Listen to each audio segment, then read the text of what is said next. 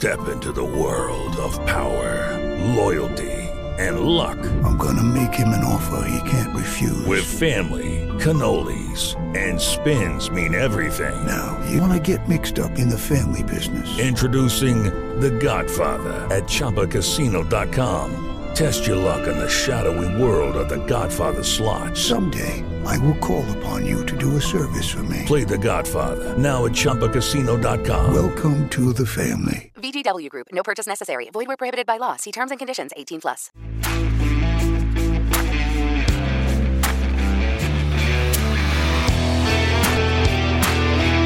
Hello and welcome to the opening kickoff podcast. I'm your host, Dave Steinwell. We have a loaded show for you. Uh, the guys will be with me a little later, but we're going to get started with a little baseball. We're going to dive into the off season, and we are pleased. I'm pleased to be joined by Dan Clark of the TBL Daily. Dan, second time on. Thank you for coming on. How you doing tonight? I'm doing well. How are you? Oh, fantastic! Ready to talk some. Uh, ready to talk some off-season baseball, and uh, there is a isn't a lack of topics to discuss this go around with with baseball. Yeah, it's been quite an interesting few weeks. I mean, this week in particular, the last week or so, with the Astros scandal, which we're obviously going to talk about, and um, you know, starting to look at some trade talk. There's a fair bit of free agency talk, obviously, this time of year. So yeah, it's um hasn't been as painful as we expected uh, missing baseball. Yeah. All right. So uh, let's start with with the obvious, with the, the scandal that's kind of rocked the baseball world, with the mm. Astros being accused of cheating in 2017, of sign stealing, using high tech video cameras. Just give me your initial thoughts and feelings about this whole situation and what you think will happen going forward. Uh, I, look, I've been pretty clear um, in my tweet saying I'm, I'm not really going to give an opinion on whether they're guilty or not until after the hearings come out. But I guess that was before, and I'm going to credit the um, old Jomboy who's exposed a lot of stuff on Twitter. And um, uh, the, the video footage I've seen uh, is uh, not only seen, but obviously what you can hear as well with the whistling and the banging and so forth. It's it's pretty hard to to deny. Um, now, obviously, MLB will run its investigation and and they'll come to a conclusion. But even just reading some of the um, comments recently from from Manfred seems to me that he might be indicating that there's a fair bit of stuff there. He's obviously seen that. Obviously, the public's seen as well. And if we're all looking at the same evidence, I, I really can't see how the Astros are going to avoid um, some sort of pen- significant penalty here because, uh, you know, this footage, I've looked at it myself. So Jomboy will highlight the games and then I'll go look at it myself. Um, none of it's edited. It, it's pretty clear to me. So, yeah, I think they're in a bit of trouble. I think there's quite a bit of nerves around Houston, no doubt. And um, what the fallout will be, I'm not sure. I think uh, Manfred's been pretty clear that he needs to make an example of anyone um, guilty of this type of stuff. So I think it'll be swift and I think it'll be quite harsh. So, in, in, your estimation, what do you what do you think this type of punishment would look like in terms of what Rob Manfred would hand down to the Houston Astros? I think there'll obviously be a significant financial penalty.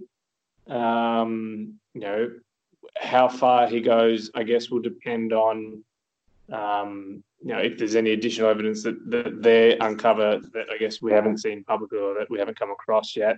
Keeping in mind, everything we're seeing publicly is really only coming from um, obviously Jomboy, who's probably the most prominent blogger out there that we've seen some stuff from, but a lot of fans have done their own digging, and, and I guess that's the beauty of this day and age now, where the investigation uh, the people doing the investigation will probably be looking at exactly the same stuff we as fans and bloggers can can find online. So um, unless there's something you know that that we're not privy to, um, I think it'd be quite a few million dollar fine um, as, as, initial starting point. In terms of other sanctions, look, they're not obviously going to revoke um, any any um, uh, achievements that the Astros have had um, in that time. But um, you know there could be implications around future draft picks. There, um, there could be a number of things. I, I suspensions potentially, um, whether that's um, um from a management level, I, I would assume.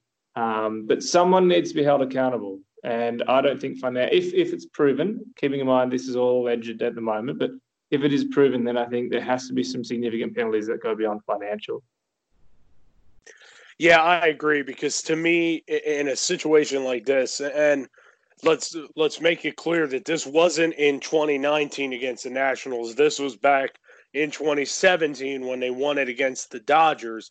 Yeah. I mean, it, it, it's financial compensation is going to be like a slap on the wrist. You're absolutely yeah. right. They can't go back and take back the World Series. Like they won it. Those guys will forever have won a World Series. But I think somewhere along the lines of you'll see draft picks potentially. There might be penalties in terms of free agency. Guys yeah. are going to be suspended. I definitely think AJ Hinch. I said it last week on the show. AJ Hinch, in my opinion, is probably going to get a pretty hefty suspension because there's no way as a manager you're not hearing that stuff going on in your dugout and not being like, okay, what the hell are you guys doing? Unless yeah. you know what they're doing. So, oh, and it's it, you're exactly right, and I think it's pretty. It would you would be a fool if anyone out there, and I've trust me, there's some people on Twitter who are saying it, but they would be an absolute fool if they think that something this orchestrated and something this complex and um, you know, and it was just it was if a shoot again, we're probably making some assumptions they're guilty, but let's say they were. There's no way that the manager of a baseball team could not be aware of it. There, there's no way, and um, Hinch could plead in, uh, innocence as much as he likes. In my opinion, there is no way that the manager of a team could not be aware of this process going on. I wholeheartedly agree with you, but like you said, we need to wait for all the facts to come out. We need to wait for Major League Baseball's investigation to finish. So while we wait for that, let, let's have a little fun here, Dan, and let's look mm-hmm. ahead to free agency and more particularly the trade market. All of a sudden is going to be something to watch this offseason because there's some big names being floated out there. Potentially Francisco Lindor with the Indians, potentially Kris Bryant with the Cubs, and potentially Mookie Betts with the Red Sox. Reports are all that one of those three could be moved. So I'll ask you the first question in that group. Who do you think is more the most likely to be moved if their team decides it's time to trade them? Yeah, it's interesting. Obviously, um, we're referring to Jon Morosi's tweet um, where he mentioned that from his discussion with a number of MLB execs that at least one of those three will be moved, which I, I mean, I'm not overly surprised with, say, someone maybe like um, a Bryant. Um, the Cubs need to retool, and there's no um, two ways about that. That they um, obviously there's a heap of talent still on that roster, but there are certainly some gaps. Um, they're also in win now mode. Um, they certainly need to bolster, bolster that pitching staff. They also need to add some guys at the top of the lineup who are high on base percentage guys. So I think there's definitely out of the three, Kris Bryant is the one who maybe is probably a little bit more plausible than the other two. Um, obviously, the, the Cubs have a new manager as well, David Ross. So that's going to bring a bit of, you know, it sparks some life into into the team. So I, I could see the Cubs maybe shifting him for, um, a number of pieces which can can bolster that team. Lindor, I mean, the, the thing with the Indians, right, that they, I think they underachieved last year, and I also think the Twins overachieved. Um, don't get me wrong, the Twins have a fantastic amount of power in that lineup, and I think other than the Yankees, they hit the most home runs from memory. But um, I can't see them shifting Lindor. Um, I still think the Indians realize that the AL Central's probably, I think, almost unanimously the weakest division in baseball. So I still think they've got a, a quite a, a, strong chance there of, um, of of, having a good um, crack next season, and and then you know add you never know add add some pieces around the trade deadline, and suddenly they're they're right in the mix. Um, and Betts, I mean, that's an interesting one. I, I, certainly think there's some value in the Red Sox doing that. Obviously, Martinez has um, opted in in the last week or so, um, but the, we, you know, it is quite widely reported that the Sox are looking to shed some cash. Um, I've said it a number of times myself that the roster's aging, um, and I still think the pitching staff um, has got quite a few concerns there. So you know, suddenly you shift him um, and see what you get in return. Throw in some um, some young prospects to to restock the farm, and and yeah, who knows? So out of the three, um, to summarise, I think Bryant definitely is a, a chance. Um, that's certainly a possibility, but I, I, I, don't see the Indians moving Lindor. I, I, would agree with you, especially about Francisco Lindor. I kind of think it's like the Orioles. You'll listen on Lindor, but you're going to have to be blown away if you're the Indians to consider moving him. I think, uh, just to differ, I think Mookie Betts is the more likely option to get traded just because it's a crowded outfield there in Boston. Mm-hmm. Now that Martinez is back with Benintendi, Jackie Bradley, you got Brock Holt that can play in the outfield. Yep. But what what's interesting about the Cubs and about the Red Sox, and even to an extent the Indians, we're not talking about teams with these great farm systems anymore where it's yeah. you have a guy right behind them to where you can ship a Mookie Betts and be like, hey, okay, here's our number two overall prospect is mm-hmm. ready to take over. They don't have that in Boston. They used to have that in Chicago, but they're kind of depleted. But at least they have David Bote that can play third. Now he's not Kris Bryant, but you have that. And just like in Boston, you have JD Martinez, who's not the outfielder that Mookie Betts is, but you can put him in the outfield and at least get by. So I kind of think the Red Sox, because of what you talked about, I think the Red Sox are trying to get under the luxury tax. And with hmm. Martinez mm. opting in at that contract, it puts him in a we got to find a way to get rid of some cash somewhere, and Betts becomes the likely option.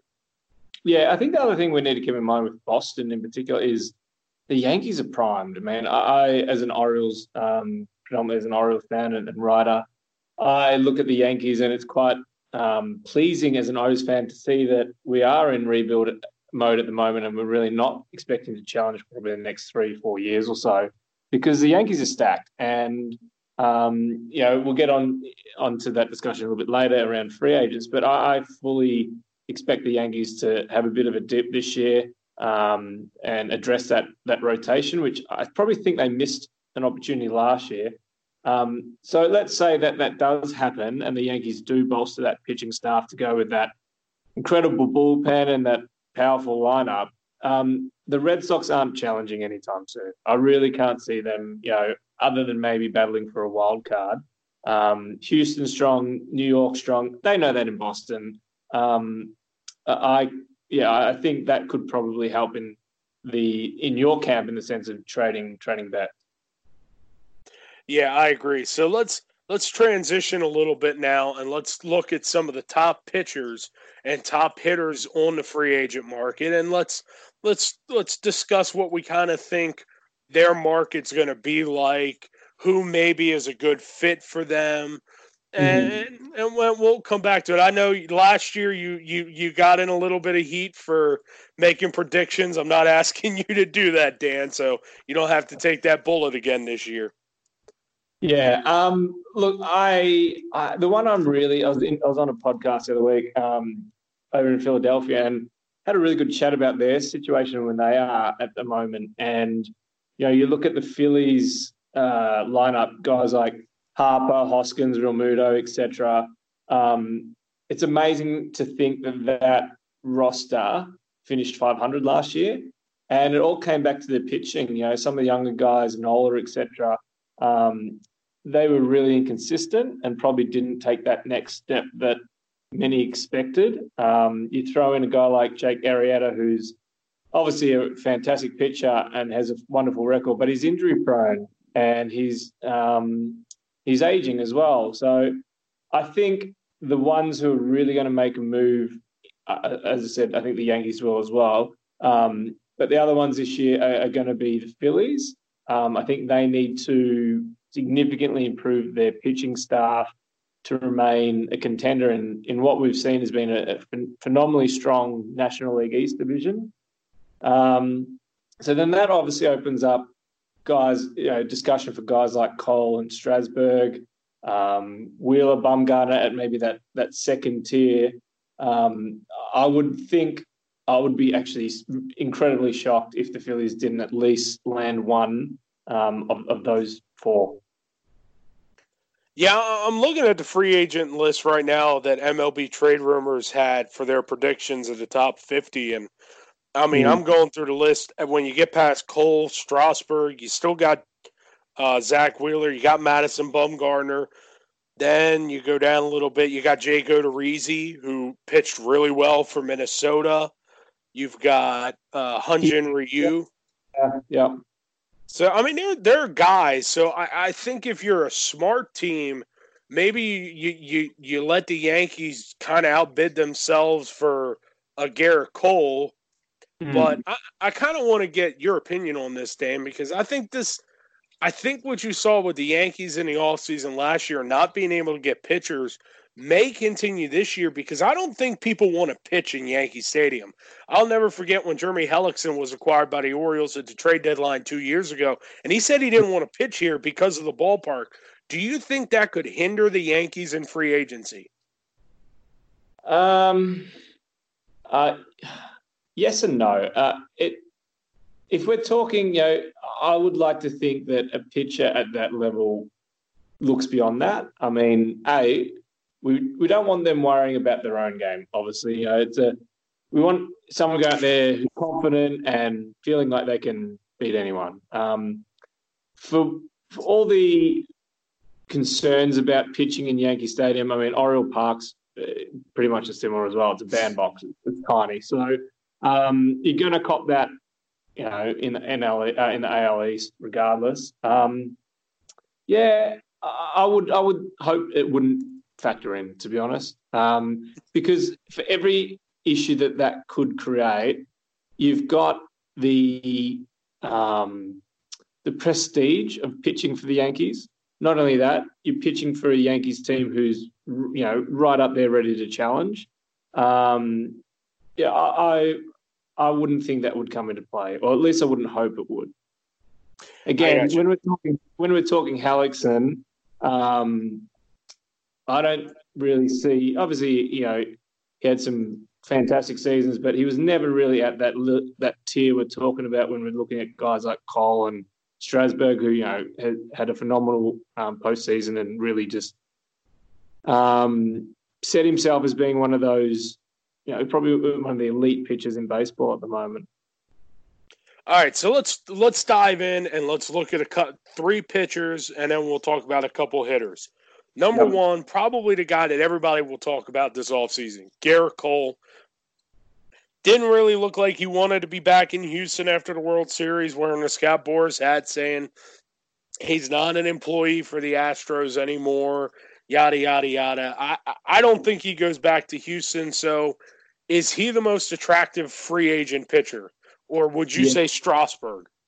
No, I would go with Cole, um, simply because, um, yeah, the strikeout value, and I think Cole's probably what he's achieved in the last few years is probably um, trumps uh, what Strasburg has.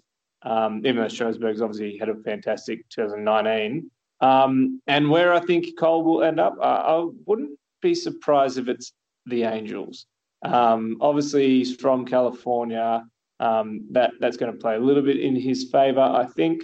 Um, the Angels are a team which it's really you know came to I guess came to light last week um, with Trout winning another MVP award. You think, God, this guy's never won a postseason game. It's it's almost embarrassing for that Angels organization to have guys like Trout and and Ohtani and so forth, and having not um, had the postseason success. So I reckon they're in for it. They, they, could be the big movers this free agent period, and I wouldn't be surprised if Cole is um, heading that way.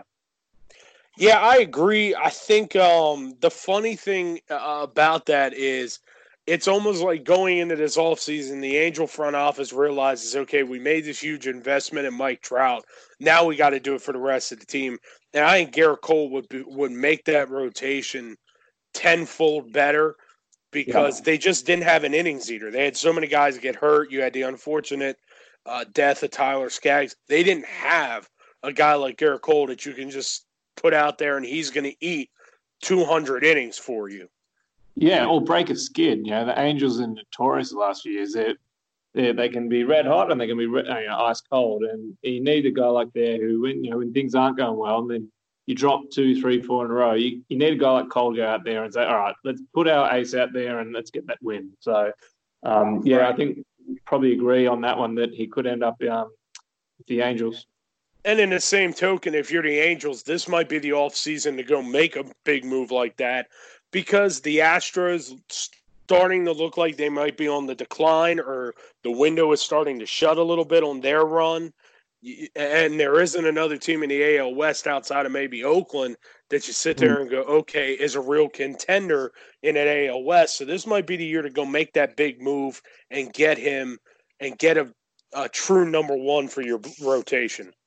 Yeah, you're spot on. I couldn't agree more. I mean, Verlander obviously, you know, it'd be fool to write off Verlander, but um, he, you know, he's 36 or something now. Like next year, 37 years old. He, it's going to be a point where he's going to, you know, he's not going to be able to produce what he's doing um, at the moment. So take him out. You take um, Cole out, obviously. Um, Greinke um, had a pretty good postseason, but he's, you know, he's pretty inconsistent nowadays. So you're right. I think that there's a real opportunity there for the Angels, but um, they have to act now. Yes. So let's go to the second uh, big pitcher on the market, Stephen Strasburg. MLB yep. uh, trade rumors thinks he goes back to the Nats. Where what do you think Strasburg's market will look like? I I still also uh, think I tweeted out about a week or two ago. I think he'd go, end up back in DC. Um, but the only other player there could be um, where he's got geographic ties to is uh, San Diego. Um, yes. Padres, yeah, Padres are a really interesting team. They um, obviously went hard last year with Machado, and they've got a fantastic amount of young talent coming through, um, and still also on, on, the on the farm. So they're ready to to strike as well. So I think the other potential suitor there is is maybe he might end up uh, with Padres. I, I like that Padre pick. I, it just feels like to me the Nationals are going to land either Rendon or Strasburg in free agency, and I think yeah. Strasburg's the more likely of the two to mm-hmm. stay. So I, I I think Strasburg ends up in DC because again that pitching staff's going to get them at least make them competitive in the postseason every year when you can run Scherzer, Corbin, and Strasburg out. So I yeah. like I, I agree with you. I think Strasburg goes back to DC. So the final pitcher, Madison Bumgarner. Mm. We all hmm. thought he was going to get traded at the trade deadline. He didn't get traded. Now he's a free agent. What are you kind of thinking there? And for reference, MLB trade rumors has him going to the Twins.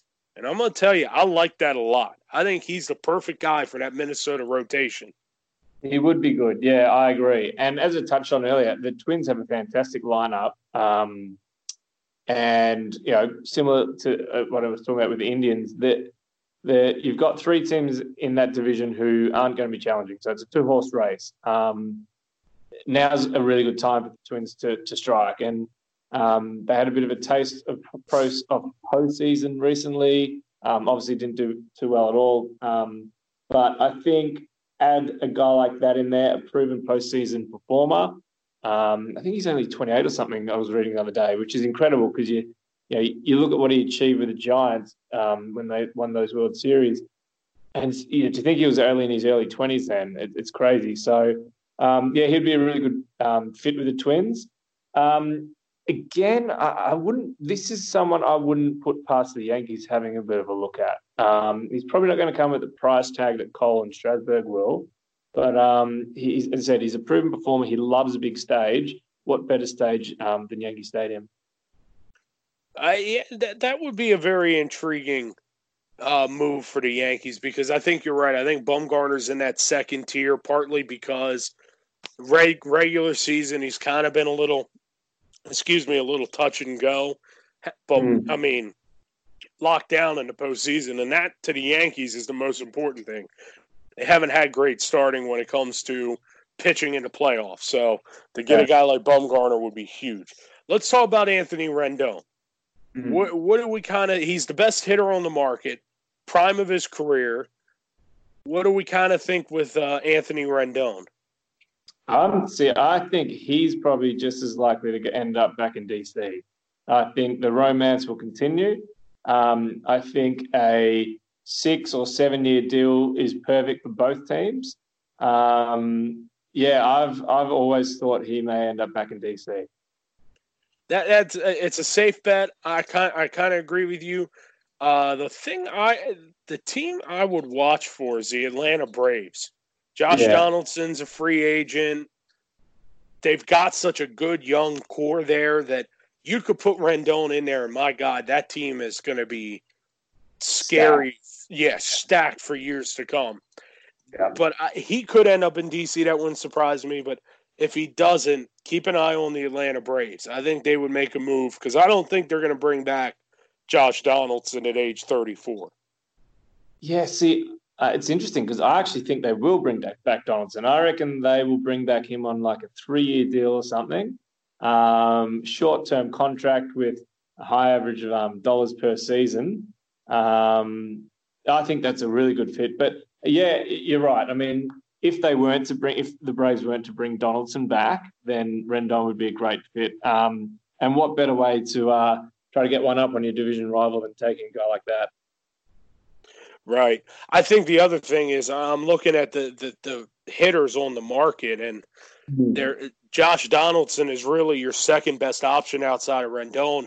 The, the Braves may get priced out of Donaldson very quickly if they don't want to pay him a three year, say, $60 million deal. They're looking somewhere in that three year, $50 million range. Yeah. They, they might balk at that and say, okay, we'll just go spend the money on Anthony Rendon, younger, more, and will be here with us longer than Donaldson will. So yeah, yeah, let's see. The next, we got two more hitters we'll do before we get out of here. How about mm-hmm. Yasmani Grandal? He's the best catcher on the market. Where do we He- think he ends up? Yeah, I think he's the second best catcher um, in baseball. Um, to be honest, he, um, I this is the one I thought the Braves might have a look at here. Um, he could also be a good fit with the Reds, um, which I think I've read um, a few other sites are reporting that could be an option as well. But I reckon there's going to be a huge amount of interest in this guy, and I reckon there's going to be an absolute bidding war. Don't be surprised if he lands an absolute mega deal. Um, but yeah, I, I'm going with uh, the Braves or the Reds. I, I like both of those options. I think the Reds might have a little more of the money to spend, uh, but I like that. I wouldn't also be surprised if the Nationals don't sneak in there.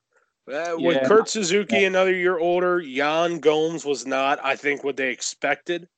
So Mhm. that could that would be a very sneaky, sneaky move for uh, the. Pardon me for the. I lost my thought. Nationals. Nationals. Yes, thank you, Dan.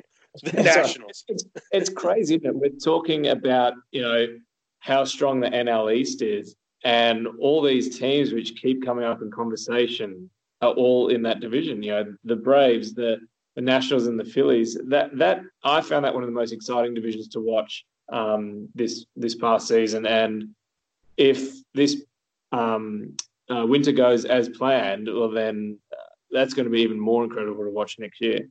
Oh my God, you're you're so right. And being an Oriole fan, it's nice to have something else to watch when the Orioles struggle. Oh, absolutely spot on. I could not agree more. All right, so the last free agent hitter we'll talk about, and of course we'll have you back on so we can do this some more another time. Nicholas Castellanos went Yeah. from went from the Tigers to the Cubs, free agent, one of the better attractive outfield pieces. Where do we, where do you think Nick Castellanos ends up? I, I have him penciled in at the Cubs, and I touched earlier on when you know someone who's um, a consistent performer, who's going to you know create runs, who's going to get that high on base percentage. I think he's a really good fit um, in Chicago. Um, with other potential options, someone maybe like the Diamondbacks or the Padres, um, so a team which needs to retool a little bit, or in the Padres' case, um, you know, just add to that young core that they've started to develop. So um, I think the Cubs probably, uh, if not, maybe someone like the Diamondbacks or the Padres. So I, I, the Cubs, the Cubs feel like the safe bet, but I think some of that will depend on if they actually are motivated to move Kris Bryant or not. Here's the team to keep your eye on. I think the Dodgers. They are such a left-handed heavy lineup. You have questions about Justin Turner at third base. Castellanos mm-hmm. can play third, can also play the outfield. I think he would fit well with Dave Roberts. He'd be he'd be able to utilize him better than anybody. The Dodgers would be sneaky because I think they could get him on a short, high money value deal for for a couple years to fill that hole at third while playing the outfield. Yeah, that's a good fit. That's a good fit. One I hadn't really even explored myself um, in too much detail. So yeah, that makes sense. That could be a good fit as well. All right. Well, Dan, I'm all out of questions. This was a uh, lot of fun. We'll have to have you back on in a couple weeks to do this all over again. Yeah, definitely. That sounds good. All right. So that was Dan Clark at TBL Daily. You can read his stuff online. Give him a follow on Twitter. He's a hell of a guy to follow on Twitter. Dan, keep battling the trolls and keep putting out good content, bud. Thanks, man. We'll speak soon. All right. We'll be right back after this. Welcome back to the opening kickoff podcast. I'm your host, Dave Steinwettle. Uh, we just wrapped up our interview with Dan Clark of the TBL Daily. We'll talk about that in a little bit, but I am pleased to be joined by my guys. Start with co-host number one, Brandon Stevens. How you doing tonight? Man, I'm good, man. Bills are eight three. I'm on top of the world. Every, every week, you got to start with how your Bills are doing. Every single week. Okay, listen, just let me get this off. You know, it's one time a week. Just let me let me do this. One time a week. All right, we got welcome back, co-host number two, Joe Schiller, who's been away for a while with work. Joe, how you doing? Good. My Ravens are on top of the world, and best team NFL's playing tomorrow night, so I'm pretty excited. Now, before we introduce our guests, uh, we have Ravens Bills in a couple weeks. Do, do we want to place bets on that game, Brandon? Uh, listen, if you're willing to lose some money, I'm all for it. Oh, I'm no, no, no, no, no. I ain't talking about losing money here. I'm talking about potential, uh, potential show punishment sort of mm. get uh bet. Oh, Joe, okay. Joe, if you don't want to do it, I have no problem waving the Raven flag. Yeah, you be that you be that guy. I'd be I, if you fall, like I, I definitely would love to laugh either way. So you be that guy, man. That's cool with me. that fair, fair enough. So Brandon, you you want to do that? Yeah, sounds good to me. Why not? All right, Joe, you come up with what the punishment would be, and we'll we'll settle that at a later date. Okay, fair enough. All right, so let's let's welcome in our two guests. We got two great ones. Uh, Be smart. He was on a couple weeks ago. How you doing, big fella?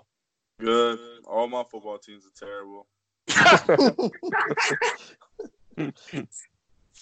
Well, you're an Eagle fan. They no, lost. Not. You're not an no. Eagle. You're a Falcon fan. That's right. Yes. So they took an L. You're. Uh, what are your others? What is your other team? I can't remember off the top. Oh, Jikes. Yeah, yeah. You're taking an L everywhere, big fella. Yeah, I know. It was a rough weekend for you. It has been a while since we've had this guy on the show. I'm so excited to have him back on.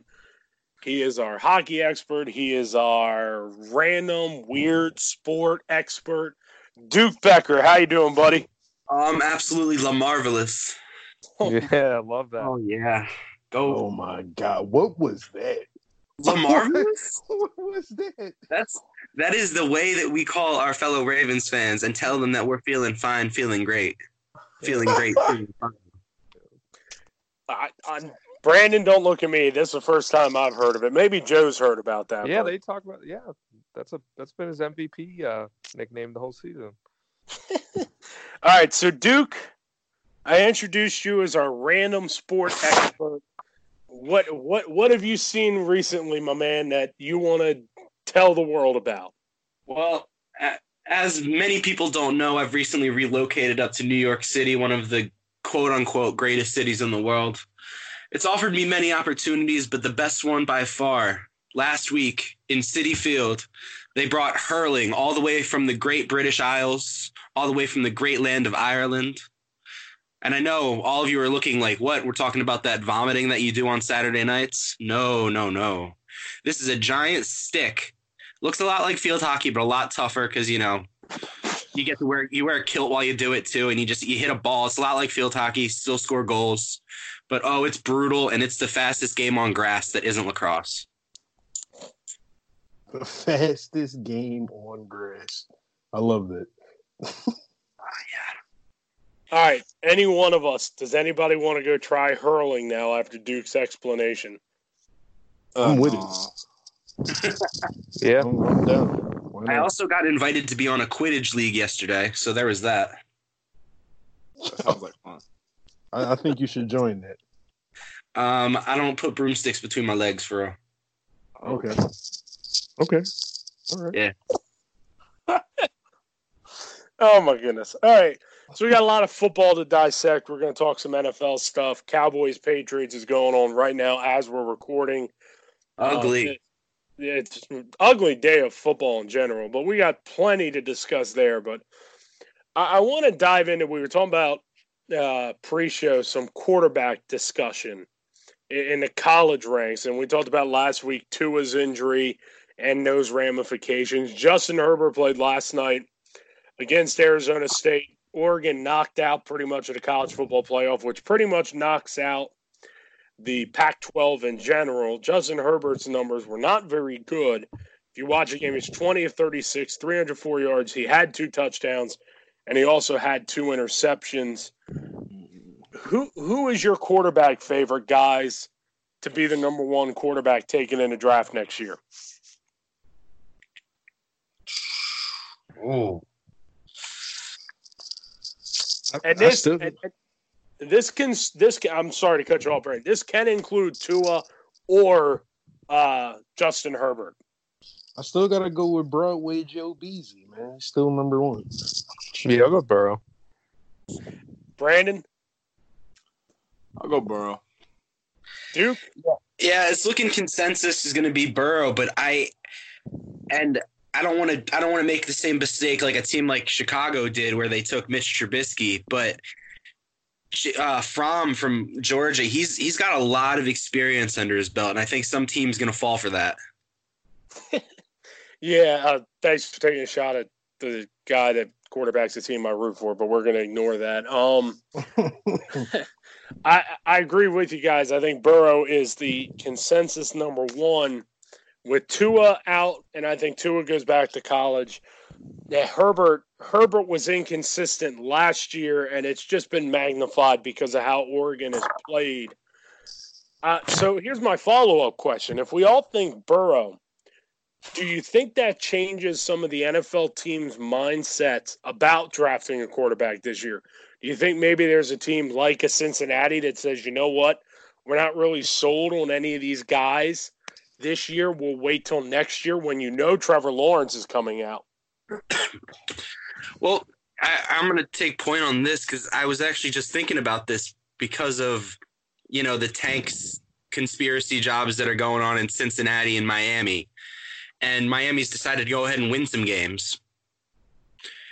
So that's kind of hurting their stock a little bit. But now there's now there's no consensus quarterback. It might almost make more sense to draft up on players around the quarterback, suck next year, and get a quarter and get one of those big names coming out next year. Joe, what are your thoughts? Yeah, it's someone was having this discussion as whether like you draft a guy like Burrow or Chase Young at number one, and I don't know. I mean, it's it's one of those things where you got Zac Taylor in Cincinnati. You know, they're probably not going to win a game this year, and they're going to suck next year too. So I mean, I think that's the mindset of you want to do that is you probably want to you know tank for next year to get one of those top quarterbacks, but I don't know. These teams are so inclined to take a quarterback and get their franchise guy that I think someone like the Bengals would probably still take Burrow and see what they can get with him. And that's just the mistakes those teams make. I mean, as great as that have like a defensive end like Chase Young, I mean, the NFL still revolves around the guy under center, and I feel like a guy like Zac Taylor and the Bengals would try to get someone like Burrow, even though I still think you can wait a year later and probably get your franchise guy. Either Brandon, you guys got takes. I Um, think I think the Bengals would be dumb to not take a quarterback this draft. Uh, I feel like with them, you know, wanting to keep AJ Green around, I think especially wanting to keep him happy. I mean, you you need to get him a quarterback. I think he's tired of playing with Andy Dalton. Uh, Finley, that's their backup QB now, right? That's their or their starter now. He he's not good at all. so it's one of those things where like, you know, it it's one of those things where you, where you look at it, uh, look at it from a fan perspective, and you, you don't want to see your team suck for two years. Like you want to see them make some sort of improvement, you know, some sort of effort to at least you know show that they're trying. Uh, I feel like them getting Joe Burrow, uh, number one, probably, you know, that's, that's just going to be their best uh, best choice. Wa- watching, being a Michigan State fan, and like watching the Big Ten very closely, and seeing both of the Bosa brothers, and then seeing Chase Young, I would be absolutely shocked if the number one pick isn't Chase Young. Like I like, I don't know how many guys watched every single snap of that game against Penn State, but he literally affected every single snap of every single play that he he was on the field. Like it, it was legit, just like I haven't seen anything like that in a long time in a college football game, to be honest. So I would be shocked if he's not the number one pick. I I- think a lot like you guys. I think it it ends up now going to be a situation of where if you are a team tanking, it's going to come down to where do I feel like I have the best chance to win in the next couple years, and I don't. I, I really don't think that Joe Burrow, as nice of a quarterback as he is right now, gives you that franchise quarterback feeling. So I, I would take what you guys have talked about. I think I would go the let's draft as much talent as we can this year, knowing probably not going to win a lot of games next year. And if we do that next year, should be able to get a Trevor Lawrence, maybe a Tua Tagovailoa if Tua decides not to come out this year and he wants to go back and rehab at Alabama and uh, finish getting his degree. I put that in quotation marks, but uh, that's a kind of thing, the leaning that you're going to see here from some of these top teams. And maybe Miami knew that. And like you said, Duke, that's why they decided to start winning some football games.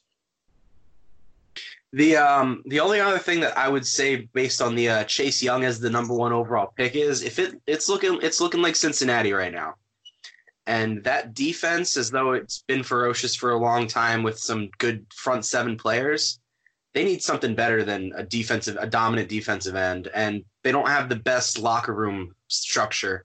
I don't know how Chase Young will do in a structure like that. I think the other thing you have to ask too in that regard is what's going to be left on the offense for whatever the quarterback is next year if you opt not to take a quarterback. I don't think it's a guarantee that AJ Green returns in Cincinnati next year. Uh, Joe, Brandon, what do you guys think? No, I mean he probably wants to play with a, a contender getting this late in his career, and if the Bengals are going to be trending towards a team that's going to start rebuilding, if you're an aging vet like that who knows dealing with these crappy teams, he'd probably want to either get traded or you know be released and sign with another team. So yeah, it makes sense. You want to keep a quarterback who's going to be able to get you know some kind of use out of the talent with Joe Mixon and, and Green and Tyler Borden, some of the young guys you got. But yeah, I agree. I mean, I, I just don't think a defensive end is going to be that answer at this time, even though I think he makes the most sense as the number one pick, but I don't think for the Bengals maybe. I think Yes. the Bengals need to just go past the idea of keeping AJ Green and just worry about rebuilding a team and structure from the from the ground up. Know, Brandon, Green you can't even get on the field anyway, so I mean, yeah, He does. I, honestly, I don't think he wants to get on the field in Cincinnati anymore. I think he's kind of seen how everything's gone. Like, I don't, I don't want to be here, guys. Please get rid of me. Brandon Stevens, you wanted to chime in. Yeah, he uh, you know, he came out, you know, told everybody that you know he wants to be like Larry Fitzgerald and play for one team his you know entire career, and you know just be that guy in Cincinnati. But I feel like you know, eh, I, I think if it came down to it, I don't think he, you know, walk the walk. You know, it was nice to see him say that, but I don't think he'd really go through with it if you know Cincinnati doesn't show any signs of you know at least trying to improve. Right. All right. So I, I want to ask you guys about this. Cowboys are, are losing right now, thirteen to nine, to the uh, New England Patriots. And this report, kind of interesting, that came across this morning, that if Jason Garrett gets fired by the Dallas Cowboys, the New York Giants would be the most interested team to land him. What do you guys make of that report? Interdivisional uh, hirings are always scary for a lot of different reasons. Oh, excuse me.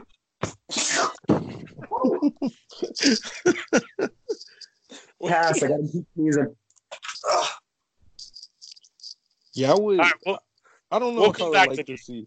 Yeah, I don't know if I'd like to see Jason Garrett uh, just really coach anywhere else. If I'm being honest, but um, uh, especially not the Giants. Like the Giants have already had like a long. It's been a long, hard road just to get to where they are now. So I couldn't imagine them trying to, you know, go hire somebody like Jason Garrett who hasn't won anything, really isn't a proven coach to me. Don't know why he still has a job, you know, now. But um, I I just there would just be no point in them in them doing it. I I honestly like I that, that just that just leaves me speechless. Like like like that like Jason Garrett should never be a head coach ever again. Ever. The man's been horrendous for I, I- it's been like a decade. Like yeah, they've had some good years, but it, it- that's because he has outrageous talent. Like him as a coach, he, he's terrible. He never needs to be a head coach ever again. Joe, hop in. Yeah, to me, I mean, if if you're going for after a coach that's been mediocre pretty much the entire head coaching career, you're just asking to be a mediocre team. So, uh, that just to me that just just kind of epitomizes what the Giants have been right now, and I mean that would just be completely adding to it. Giants are bad. They're Uh, They did, draft, they did draft Eli Apple top ten.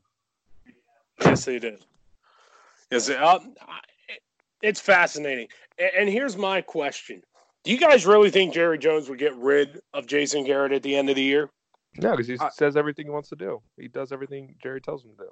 Is this the end of his contract? Because Jerry Jones said a few years ago he said he he was not going to extend Jason Garrett whenever might- his contract's up.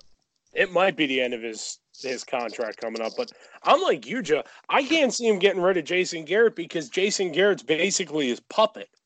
Like Jason Garrett basically does whatever Jerry Jones wants him to do. And right now it's let Dak Prescott throw the ball 27 times in the pouring rain and lose the big contract he's going to get in the offseason. So I can't, even if they don't make the playoffs, I can't see Jerry Jones getting rid of Dak Prescott. Not Dak Prescott, sorry, uh, Jason Garrett, because that's his that's his boy right there. Brandon or Duke? Yeah, just to just to kind of go back to where I was a second ago. An inter- it's an interesting hire if it's in the division, but I don't think he's head coach material. I think uh, you know, give him like some ticky tacky, like a special teams coordinator, get a little bit of insight on like the on like you know the division rivals. Maybe just have it just to bother Jerry a little bit.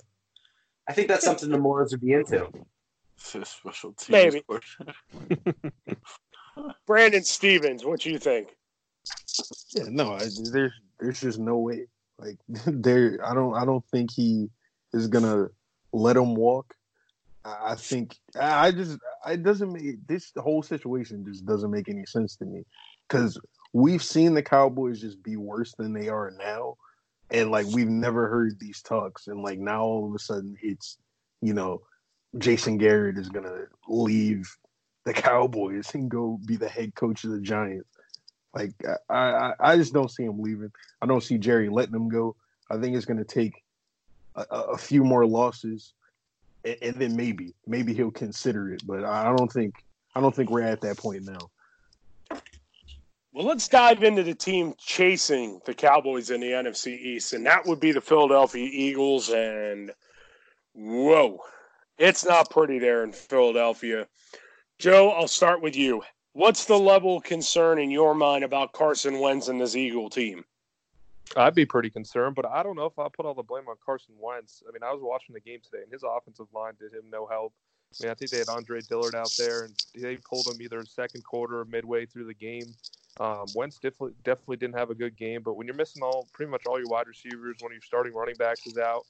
I mean, it's concerning, but the easy guy to pinpoint is obviously Carson Wentz, and he hasn't lived up right now to the to the big contract he signed. But they're not necessarily putting all the pieces around him to make him successful. And I mean, these you know Eagles fans expect you know Super Bowl or bust every year, and when when you're not putting up those numbers and you're you're not producing, I mean, you'll hear boos in the second and third quarter, and I mean, you just hear those, and it just doesn't surprise you. But I mean, this it's I I would definitely be concerned, but I'm not sure I'm pinpointing it all on Wentz because of it. Brandon Stevens. Yeah, I I've always had my my beef with Carson Wentz. Um, it's one of those things where you know I I, I never thought that he was just the guy for, for, the Eagles, but they've also done him no justice. You know, just like Joe said with his uh, his offensive lines, offensive lines never really been, uh, you know, the greatest.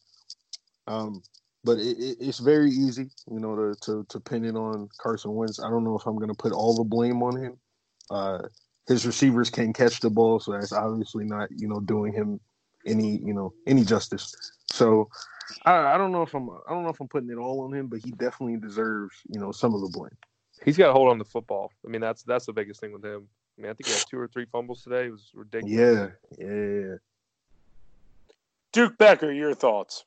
You know, as seeing them, seeing a team that's a few years out of a Super Bowl win, you know, it's, it was a big event for the entire city, the fan base as a whole. It's been a long time coming but it's it's something that happens with those teams that aren't built like a dynasty, like as much as it pains to say the Patriots, where you lose some players after a Super Bowl because free agency, the big money starts coming in, and you don't have those those pieces you used to, and that that happens with Super Bowl winning teams. And you know, I don't know if Carson was that is that quarterback because he had the Nick Foles help for that playoff run, and it's just it, it's something you have to wait and see because they have a great front office. They love they, they can get talented players. It's just to get them to perform. And I don't know if it's I wouldn't say it's anything against Doug Pederson, but there's I think there's some offensive scheme issues that need to be addressed for what they have right now. Be smart. I, I think I was watching uh, First Things First, and Greg Jennings was on, and he, he made a good, valid point that this Eagles team, I don't think was really meant to be a dynasty. I think like as Eagles fans, they got the Super Bowl. They're like, yeah, now we're gonna be at the top. Like I, I just I didn't think this was a dynasty in the making. I think that the team also may Nick Foles isn't a better quarterback, but this team may respond better with him under center. And then when he left, and Carson's always been injury prone, it just didn't make a good. I, like the whole situation just didn't seem good to me, especially living in the area and seeing how Eagles fans are. I didn't I didn't see it ending up well, to be honest. Yeah, I'm I'm glad you brought that up because I, I, think you hit the nail on the head, Joe. I agree with a lot of the sentiments you said. Winston looked great. I know that people are going to bring up that throw he had to Miles Sanders in the red zone that he sailed on him, but they got a whole lot more issues than Carson Wentz. Their offensive line is good when healthy, but it isn't healthy. I think I only recognize one or two offensive linemen out there today. So they're banged up there. They don't have DeSean Jackson. They don't have Alshon Jeffery. And they don't have Jordan Howard. And if you want to know how impactful Jordan Howard is, go watch the Chicago Bear offense and see how different it is there in Chicago. He's a difference maker in the run game and they don't have those parts. So there's more on Carson Wentz's shoulders, and like you said, Brandon, it was Philadelphia. I'm glad David isn't on because he would probably fight me when I say this. Philadelphia has such lofty expectations of their city and their teams that when it doesn't go according to plan, they get all upset and want to point fingers and want to make the change. And I I mean, talent wise, okay, they're good enough to win the hmm. NFC East with all those guys healthy, but are they better than the Packers, the Saints, the Niners, No. or the Seahawks? And and you're right, the answer is no. So there's this this lofted expectation, lofted belief in the Eagles, and it's kind of a harsh reality when they come back down to earth a little bit and you realize, oh, they're not as good as we thought, but it's not all Carson Wentz's fault. I, and, and but like you said, Joe, when we're talking about the draft, not draft quarterback debate, the quarterback is the position that gets the most limelight. It's the guy that gets the most money. Everybody's going to expect the quarterback to be able to elevate what he's got. And right now, outside of Zach Ertz, Carson Wentz doesn't have much, if at all, to throw to for the Philadelphia Eagles. Nelson mm. Agholor. He needs to be cut. Anything with Jalen Mills. That video of the guy ta- saying about catching the children out of the way, like, but and saying like Agholor, like that really that hit me. Like eh, that's always applicable. Like, So, one of the probably what'll be the most shocking result out of this football Sunday. The Raiders go to New York, play a one o'clock game, and get throttled, thirty-four to three. Did we put too much expectations on the Raiders, and did we put Wait, them above what the they really are? That the Jets beat them. I'm sorry, the Jets beat them thirty-four to three. I mean, the the score is the surprise, I guess, but I I haven't tr- I haven't trusted the Raiders team since we've been knocking on wood over the summer. like that team that like as soon as like not even blaming AB for any of that crazy stuff that went wrong, the that team the team's just not it's not an organization that's built to win. They don't have a home state. They don't have a home stadium right now. They don't have the fan they've lost the love of their fan base because they decided to leave they don't have the front they have a doll playing as their head coach getting paid more than anyone else in the building it's just i don't i don't know exactly what was what are, what were we were we really expecting positivity from a mike mayoff mayock red led team Anyone else want to jump on that? No, I mean it's your classic trap game. Um, coming on the East Coast, and the I mean the Jets have been a little bit hot lately, but I mean they're they're terrible pretty much in their own right. But I mean Derek Ru- Derek Carr doesn't really have many weapons around him. I mean I wouldn't call if you're targeting Hunter Renfrow seven eight times a game. I'm not sure that's like your ideal scenario for who you want to surround Derek Carr with as far as offensive weapons. I mean don't get me wrong, he's a probably a good number three, number four wide receiver on any team, but. I mean, Josh Jacobs didn't have a good game, and when the run game's not going, Derek Carr really hasn't been great. And I mean, it was just it was it was really just your classic trap game, and the Raiders, you know, had a perfect opportunity to be able to jump right into the playoff race as far as a wild card team, and they blew it. Be smart or be Stevens. What you got? I don't have much on. I, I never really thought much of that team in that year. I I haven't really paid much attention to them, but I never thought the Raiders were any anything this year. Yeah, I'm not. Yeah, uh, I'm just. I'm more upset that the Jets got to win. That's really what I'm more upset about in this in this game. But um, yeah, no, I never really expected the the Raiders to really do much. I think where they are now is you know better than I think a lot of people thought they were going to be in the preseason, especially after Antonio Brown left. Um, you know, it's one of those things where you know you look at it and you go, you know, I'm surprised that they made it this far, and that, that's how I feel. You know, I'm surprised that they're you know where they are now. Yeah. Um, go ahead, Duke. yeah no i mean you can close this point i had a question about the jets that i wanted to bring up Go ahead. Yeah, so as as for my fellow Ravens fans, as we were heartbroken to see CJ go over the summer, the um, how does how does and he's he's obviously been hurt this year. It's been a little bit slower for him, but man, that centerpiece on that Ravens defense, if that was here this year, oh man, I don't want to play the what if game, but that's a that defense maybe doesn't take three or four weeks to really re- reset themselves. Yeah, Dave and I talked about it a little bit. Um, how you know they made that huge revamp in the middle of the season that basically saying you didn't like who you had to start the season. I mean, I I will I was always a proponent of wanting to keep CJ around, but I mean that was a lot of money, and and not to Oh, say yeah. he would have you know, you know not to say that injuries would have happened to Baltimore either, but. Um, I, I would have liked to see him stay around, but I mean, given the circumstance, I'm not potent- I'm not really that mad about it. Looking back on it, Neither neither am I. I just you're not going to pay a guy like C.J. Mosley, who, let's be totally honest and let's not hide from the fact has had injury issues. Like he's been banged up before he got that big contract. So you're not going to pay a guy that much money, knowing that there's a chance that he could miss games. So, like the Ravens Joe don't do that though. The Ravens No. don't typically overpay, and he struggled in coverage at times too. That was probably one of his biggest flaws.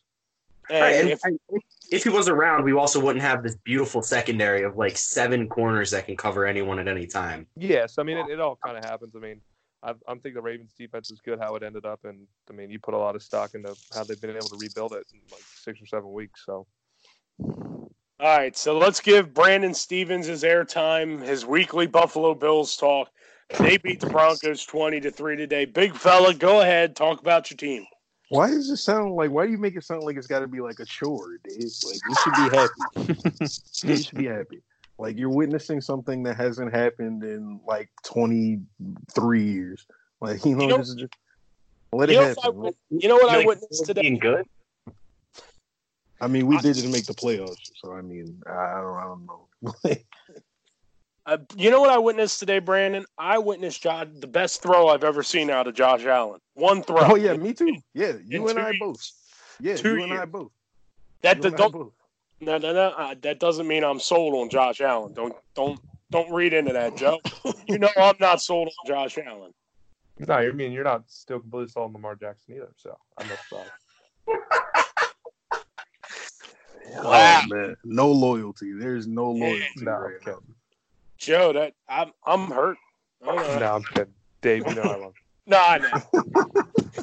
oh, but did anyone else want to talk about the Bills, or have we done our weekly Bills talk? Uh, yeah, I don't really have much to say. I mean, it was just nice to get a win. I mean, it, the the Broncos want to like really champion too much. I mean, Brandon Allen is just a horrible quarterback. Uh, like they they're trying to make the excuse for like it was super windy, which you know, yeah, it was, but uh, that, that's really no excuse for how poorly he played in that game today. Like that was that was just that wasn't pretty at all. I tell you what, Having a- only 134 total offensive yards is like you can't do that. You just you can't. I hate- I hate to say it. I don't like ever saying this, but the Broncos look like a team that's getting ready to quit. Like they, that offense is bad, and that defense just looks exhausted, frustrated, tired. You name it. Uh, that looks like a team on the verge of just throwing in the towel, which I think would do Vic Fangio in.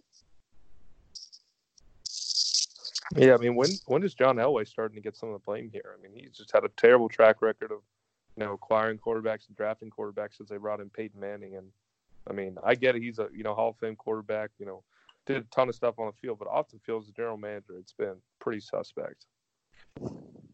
I, I think when you bring that up, I think what what ends up happening is you put a guy in Denver, in John Elway, in a position where you don't want to, you don't, you can't fire him basically because you're gonna, there's gonna be a certain group of your fan base that's gonna say, whoa, whoa, whoa, this is the best quarterback the Broncos have ever had. Well, you can't fire him. You got, so I think that it's one of those situations you put a guy in a spot where you can't fire him because of his name. It would kind of be like if the Orioles put Cal Ripken at manager. There would be a lot of people very offended if you had to have that conversation and fire Cal Ripken Jr. That they wouldn't want to support your fan base, and I think that's the situation you have in Denver. I, I the Fangio thing, I just don't get. Like, you're you need help on offense, so you go hire a defensive-minded head coach, and then you guys struggle on offense. Like that just doesn't make much sense to me. And it's no knock on Fangio; he's a great defensive coordinator, but you're right. He he's not your offensive pro, uh, solution. Yeah, I mean, I look at like I look at John Harbaugh, and he, you know, he came over as a special teams coordinator, and you know, they have a good offensive coordinator and a good defensive coordinator, and then that takes off pressure from Harbaugh to have to make a lot of those decisions. And he's a good, I would say, more of a leader as a head coach, and letting his you know offensive coordinator and defensive coordinator take the you know those roles on both sides of the ball. I just think that works a lot better than trying to hire maybe, you know, if, if you do it, I think in, in this day and age in NFL, you, you hire an offensive minded head coach, just where everything's trending. All right, so let's talk about the Monday night game, Ravens Rams. Joe and I made our picks on our other show, Ravens Brawl Podcast. If you want to go check that out, shameless plug, right, Joe?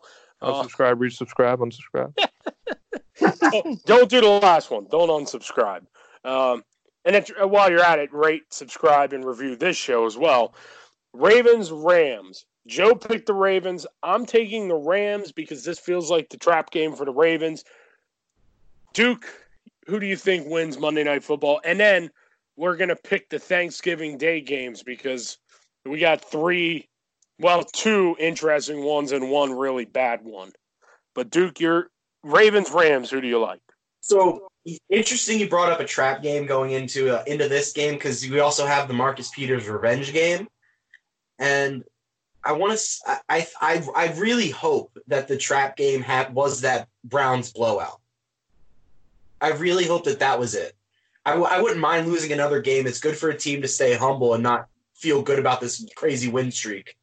I'm also pretty happy that uh, Justin Tucker ended that field goal streak because now that's not we don't have any um, Gary Anderson situation set up now, and you know it's it's it's. I think it'll be close. I, I don't want it to turn into an offensive shootout, but that's that's the way it's trending. It's going to be like a like a 38-34 score game, something around that. But I still I'm going to keep it with the Ravens. Brandon Smart, Ravens Rams. Who do you like on Monday night? Ravens by two touchdowns. Whoa. Love it. I I kind of knew you would love it, Joe. I'm just kind of surprised. Not surprised. Kind of figured that. Brandon Stevens, Ravens, Rams, Monday night. Who do you like? I'm gonna have to go by all of my good judgment and pick the Ravens in this. Uh, I think we're gonna see, you know, just how big of a fraud. If you if you already haven't figured this out, Jared Goff is going to go down in the Ski Mask Hall of Fame. He is. He's going to go down in the Ski Mask Hall of Fame because he has robbed the Rams of so much money. And he's just, he can't produce anything. Like, there's nothing that Jared Goff can do that's just going to make me, like, even think that his contract was remotely worth it. So I think we're just going to watch him get exposed all night, and the Ravens are just going to walk away with an easy dub. I'm happy you Yeah. said that. let me let me uh let me save my face here because I'm the only one that didn't pick the Ravens, and I explained this on the other podcast, and I'll explain it here. I have picked Joe. How many weeks has it been? Three weeks. Three, three or four, yeah. three or four weeks I picked against the Ravens, against the Seahawks, Patriots, and Texans, and they've won all three. So call me superstitious, but I'll pick against them this week and hope that the win streak goes to four. Because I do think the Ravens can beat the Rams. Don't get me wrong. This all the circumstances of it being Monday night, West Coast, they don't normally play well on the West Coast. And the Rams are the more desperate of the two teams right now because they gotta stay in the win column. They got to stay as close as possible to the uh, Seahawks and the Vikings, at least in the wild card debate. So they're the more desperate. And I just, it, feels like a bad matchup to me, but I still think the Ravens can win. But I'm going to take the Rams 20 to 17 just because I think this is the trap game for the Ravens. They'll get refocused and they'll go into San Francisco uh, a little more focused than they will into this one. So that's the only reason why I'm taking the Rams. But somebody will say I'm a Raven hater. One thing I do, you know, enjoy particularly, you know, just just being in Baltimore, is when the Ravens lose like these games that people think that they should win. It's always nice to like, you know, sort of put your ear to the street and just see what people are saying. I remember when Joe Flacco was, you know, everybody's favorite quarterback in Baltimore, you know, the good old days. And you know, he'd go out, you know, they lose an easy game that following Monday, Tuesday, all the talk shows are talking about is it time to get rid of Joe Flacco? And they they waste no time hitting the panic button.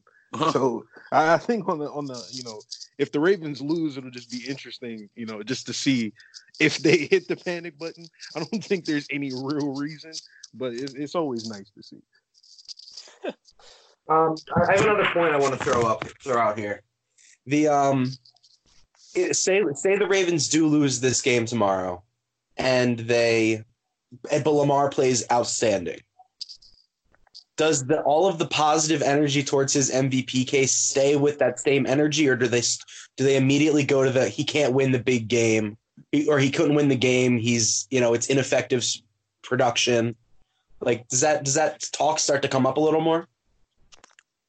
Joe, I'll let you answer that one. I'm it's always going to be there, but I would say I would say yes if they wouldn't have won uh, the games against the Seahawks, Texans, and Patriots. But the fact that he proved he could do that in those big games, I think, has solidified it for. I mean, me is probably with you know more bias towards the Ravens, but I think you know towards you know the general audience to see him do those things on those stages, especially against the Patriots too. I mean, they're about to you know win again here. I mean, that being their only loss this season, yeah. I mean, I, I think I think he's fine either way. Okay. I, I agree with Joe. I think if he hadn't have proven it and shined in the bigger games prior to this one, I would say yes, there would be questions, but he's done it. He's beaten better quarterbacks. It, it'll look funky. It'll smell as as a stain on the Ravens season. A lot like the uh, Browns game in Week Four, where everybody's like, "Yeah, but the Ravens also lost to the Browns in week four at home by 15. It'll be one of those games, one of those conversations with the Ravens of, yeah, but they lost to the Rams in Los Angeles, and it'll look worse if the Rams don't make the playoffs, which right now it looks like that's where it's trending. All right. So let's preview the Turkey Day games because we got three games, one involving uh, one of somebody's team in these three Thanksgiving Day games. We'll let you figure out which one it is when we get to it. But first, Y'all know they already know, Dave. They they are already aware who's playing on Thanksgiving. twelve thirty. The five and six Bears, the three and seven Lions. Give me a winner and why. Um, Now pick Ty. My winner is going to be the uh, the Thanksgiving dinner I'm going to eat at that same time and not watch this game. That's my winner. No, it's going to be uh, it's going to be uh, uh, Detroit. I I got I got the Lions. The Bears are such a hot mess that I don't think they figure it out uh, tomorrow Eh, by Thursday. They still can't move the ball. They still don't trust Mitchell Trubisky. Give me the Lions at home and probably the worst of the three games. Brandon Stevens, besides a tie, who do you like? Uh, I'm gonna go with the Lions. Uh, I agree with you. You know, the Bears are just a hot mess. Um, it's just there's no way that they they they beat this. You know, this Lions team. I I think the Lions are one of those teams that you know before Matt Stafford went out, they were kind of performing better than their record shows. Um, but i- is Matt Stafford supposed to play uh, Thursday? Nah, doesn't sound No. like it. Oh yeah, well then uh, well then it's really up in the air because I, I don't really like their backup either. But I, I'll still ride with the I'll still ride with the Lions. Uh, I'll go with the Lions. Joe, Yeah, I mean, did you guys not watch the Lions today against the Redskins? I feel like we're all forgetting that they just completely stunk it up. I don't know. This game's gonna be this game's gonna be pretty terrible. I feel like it's one where you're like watching for a little bit, then you're like yelling at your mom to like hurry up and start dinner because you don't want to watch this game anymore. Um, but I'll take the Bears. I think it's just gonna be a just slugfest. And after seeing what the Lions did today, like I really have no confidence in that. And Jeff Driscoll, I'll take uh, I'll take Trubisky and the Bears. Bra- Brandon Smart. I'll take the Bears. I think their I think their defense will be the only unit that scores a touchdown. That should, it, for those of you wondering if if you want to watch that game, that should answer the question right then and there for you. So let's get to game number two, probably the best game in this slate. And I can't believe I just said that. Bills at the Cowboys in Dallas. Who do we like to win and why? I'm just gonna skip this one. right based on based on what we just saw from that Cowboys Patriots game, I don't. I I I think we should just skip this one too. Yeah. I, I hate to say it, Brandon, you're going to die. I, I think the Bills win.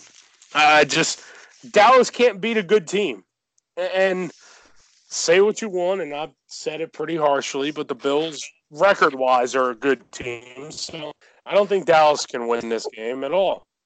God, Dave, what do we have to do to just get your respect, just a little bit? Like, what do you want to beat the, Ravens. beat the Ravens? Beat the Ravens.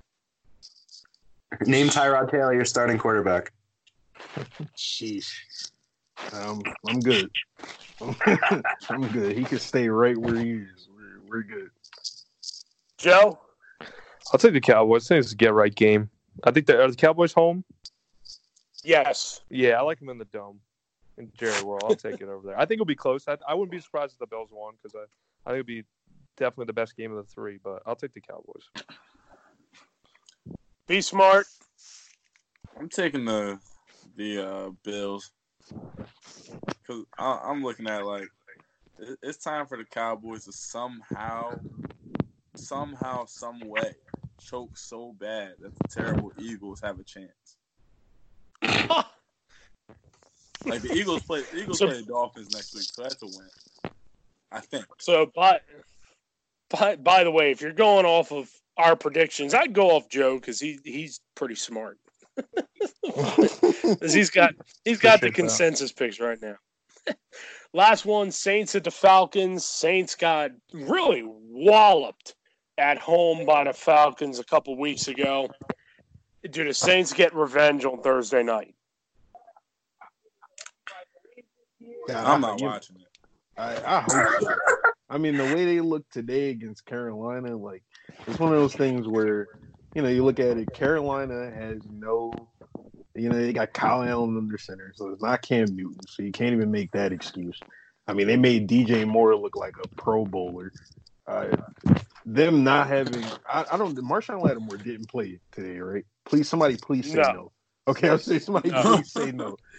yeah, so I think if he if he isn't there Thursday, then uh, Julio's just gonna eat but the Falcons also are allergic to throwing him the ball in the red zone, so I don't think they're gonna. I don't think it's really gonna matter, you know, no Lattimore or, or not. But uh, um, I, am I'm, I'm just gonna have to go with the Saints. Like I don't think they make the same mistake twice and, and lose to the Falcons. I'm I'm gonna take the Saints. I'm gonna take the Saints as well, just because I think uh, I, I, there's something about that team. Their defense is I don't think as good as it was last year, but they will get a chance to get Atlanta, beat them up, and take the division well in hand if they win this one. So I think the Saints win, but it'll be close because I think Atlanta's going to put up points on that Saint defense. Duke, who do you like? Um, well, honestly, Gonna keep it 100% with you guys. My only dog in this fight is that I need Drew Brees and Alvin Kamara to play well. So I'm going uh, Saints all the way. If you can't figure it out, folks, he's talking about his fantasy football team. So, he might Joe, who do you like? I'll take Saints. I, I like you said. I think it'll be close because it always is when they play each other. Um, but I, I think Saints will win this one. I don't think they lose twice to them. Brandon Smart, you're not even going to watch the game, so I'm assuming yeah. you're taking the Saints. Yeah, I'm looking like we beat them by 17. Uh, they're going to beat us by at least 20. like, like I don't like. We, we had one win. We, we were going to get a top three, top four draft pick, and we win two games for no reason. and then we lose by 13 to the Buccaneers. Oh my like, god! The funny part is, I can't tell if you're describing the Dolphins or the uh, Falcons. oh. Like I, I don't understand right. how you have that much talent on a roster and so bad. All right, so let's get to before we wrap this show up. We have a brand new segment that we introduced last week called the hit list. Brandon, why don't you explain the hit list to everybody since really this started with you and then everybody will give somebody on their hit list. Yeah, so the hit list is basically, you know, just you airing out any grievances that you have with any, uh, you know, uh, just sports team or or professional athlete or college athlete. It could be high school. You know, anybody that you got, you know, any grievances with this week, you know, just air them out. Let them know how you really feel. That's that's that's the point of the hit list. You just got to get it off your chest. Duke Becker, we'll start with you. Who's on your hit list? All right. Well, I had I had a different one that we kind of talked about with the tanking teams and then deciding to win to keep a coach's whether the coach needs to keep his job or something.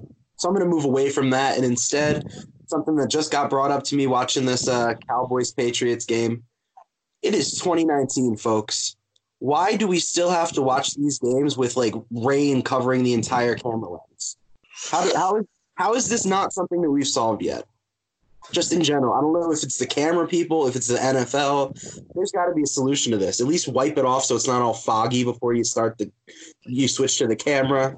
I don't I don't know. Someone figure it out. I agree. Cause they always switch to the cameras to get like a better angle, and then it's just all rain on. It's like, what's the point? All right, Brandon Smart, who's on your hit list? Um, as a former offensive lineman, I'm going have to go with James Franklin because number 71 for Penn State might have played the worst game I've ever watched an offensive lineman play in my life. It was all because this man, James Franklin, decided not to chip block, not to double team, but allowed number 71 to go one on one with Chase Young for a full game. And I've never been so just I just felt bad for that man. Like I like I've never seen anything that bad. So James Franklin, I feel bad for seventy one. So James Franklin's online. Joe Schiller, who's on your hit list? I'm gonna go over to NBA and go to uh, Bulls coach Jim Boylen for benching Zach LaVine or yanking him out of the game, and then he responds by going 49 points in the game winner three pointer. I mean, to lose the locker room and then have the guy you bench then hit, you know, the game winning three in front of your face is absolutely hilarious. And just the NBA and all this drama that goes on, I just love it. It's great. It's the greatest sport in the world for that reason. Wow, wow, wow, wow, wow. Brandon Stevens, who's on your hit list? Uh, so today I'm going to be calling the Tampa Bay Buccaneers just entire organization uh, I'm just I just gotta call them out. Like I have Mike Evans on my fantasy team, so this is like a weekly thing for me. Like it's it's a lot of ups and downs. This is a whole lot of ups and downs. Like I never really know if I'm gonna be happy this week or if I'm gonna be sad. But the fact that they keep Jameis Winston as their quarterback after he has just these terrible games week in and week out is beyond me. They don't give the ball to Mike Evans when the Falcons don't have a clear cut like cornerback that could guard him, but you throw like what nine, ten passes to Chris Godwin, and he's out there looking like Mike Thomas 2.0, but just in Tampa Bay. Like I have no idea why that franchise is so inconsistent. And it's, it's frustrating for me, and I'm not even a Buccaneers fan, so I can only imagine how it is for people who watch that team week in and week out. Like Jameis Winston is what eighteen? How many? How many picks does he have this season? Eighteen through like twelve weeks. Like that's ridiculous. That's ridiculous. Like if that was anyone else, like anyone else in this league, they'd be getting dogged on a daily basis. And I don't think anybody is saying anything about Jameis Winston and just how bad he is. All right, so on my hit list, Matt Nagy and Ryan Pace, you need to come up and you need to take a lot of ownership for the issues that the Chicago Bears have. They are an absolute train wreck. It starts with Ryan Pace not getting the right guys, making the wrong moves. I talked about Jordan Howard earlier. I think Jordan Howard is a big reason why the Bears offense is not what it was because he is such a downhill, three down back that grinds out yards. They don't have that. They can't run the ball. And then Matt Nagy, a lot of this game plan, oh my God, week in and week out is on you. I mean, you're setting up poor Mitchell Trubisky to fail. And if you don't believe me, go back and look at what he pulled last Sunday night, where he pulls Mitchell Trubisky late in the game, claiming it was a hit pointer. I don't know. Mitchell Trubisky was moving pretty good for pretty good today, so I don't think it was a hit pointer. so. Matt Nagy and Ryan Pace. I mean, I thought the Bears were a little overrated going into the season, but my God, I did not think they were this bad. This doesn't look like a team that should have five wins. This looks like a team like the Dolphins or the Redskins. It looks like it should be tanking for a draft pick at times. That's how bad they play. So Ryan Pace and Matt Nagy, you're on the hit list because you have set this team up to fail. All That's right. fair. That's fair. Just kill the Bears, Steve. I, I love that. Just really let them know how you really feel. Like that got me a little fired up. I'm not gonna lie. Like you know, I now hate Mitch Trubisky and Matt Nagy just just because of that. Like, that's how I feel. like I'm I'm I'm on board. I don't know. Joe's got me wanting to go watch Chicago Bull games tomorrow, and I don't know why I want to do that. Please don't do that. Like you should never want. Yeah, don't do that. I'm Yeah, not you, No anything. point. you should never yeah, never do that. All right. Anybody else got anything else they want to add before we get out of here? Oh, I do. No, I, I got one more. I got one more on my list actually. Uh, I, I just want to call all e- every team who has played the Dallas Mavericks this season. Why do you keep underestimating Luka? Like, what else does he have to do? He just hung forty one on James Harden. Like, I don't. I don't know what else this guy has to do, man, for people to just wake up and realize he's not playing games. Like people are. Uh, I remember uh, before he got drafted, like people were saying, "Oh, he's not going to be good because he didn't go to college."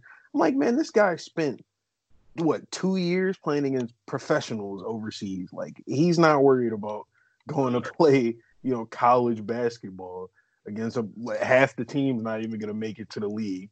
So, like, what, what's the actual point? Like, he's 20 years old and cooking grown men on a nightly basis, and the coaches just don't adjust to it. They don't adjust. Like the Rockets did nothing to adjust to just the the absolute just onslaught that was happening. You know, just just in that in that game. Like that was hard to watch from a defensive standpoint. It's like he's just whatever shot he wanted, he was taking. Too bad he plays for the Mavericks. They're never gonna win anything, but All right. That is going to do it for us on this edition of the Opening Kickoff Podcast. Our thanks to Dan Clark. Our thanks to Duke Becker, Brandon Smart. Joe, Brandon, and I will be back next week. Peyton Gerard will be joining us. Peyton, Yikes. Peyton Oh, is going to have an epic Steelers rant that he has to save for us. Oh no. yo, Joe, you kind of have an idea what this is probably going to be about, but I that'll, we get it tonight, but yes. shopping. We're gonna have to put a like a, viewer discretion advised, like just just a warning before before the podcast starts. Like you know, Sir like Myles Garrett doesn't hear it. yeah, make sure there are no small children around. Children. All right, but again, our thanks to those guys. Joe, Brandon, and I will be back next week with a great new show. So, And for Bills Becker- will be nine and three. I'm sorry, Got I I had to say that. There's extreme ironing. Like you you iron clothes in extreme situations. That's my new favorite sport. Extreme ironing. what? What is that? I'll send you guys a link, don't worry. for Duke Becker, Oh yeah. For Brandon Smart, Yes, sir. for Joe Schiller. Peace. Aren't you glad you're back, Joe? Yeah, what a show. for, for Brandon Stevens. Can't wait for the Bills to be nine and three on Thursday, baby. Let's get it. Oh, guys, I did have one thing to say. Go ahead, Brandon. Um, I don't know if you guys heard, but there was a, it was a little kid. He was about ten years old. He had died. He uh, got killed at a South Jersey football game. Yeah. And the Eagles had played the game. Um, a kid dedicated um, his championship game to that kid and went out and broke the New Jersey state record for 10 touchdowns in one game. Oh wow. Championship game, they won 76 to 7. He scored 10 touchdowns. Mm-hmm. Wow. There you go. There you go. Let's end on that note. I'm Dave Steinwaddle. Enjoy the week. Enjoy Thanksgiving. And we will talk to you all next week.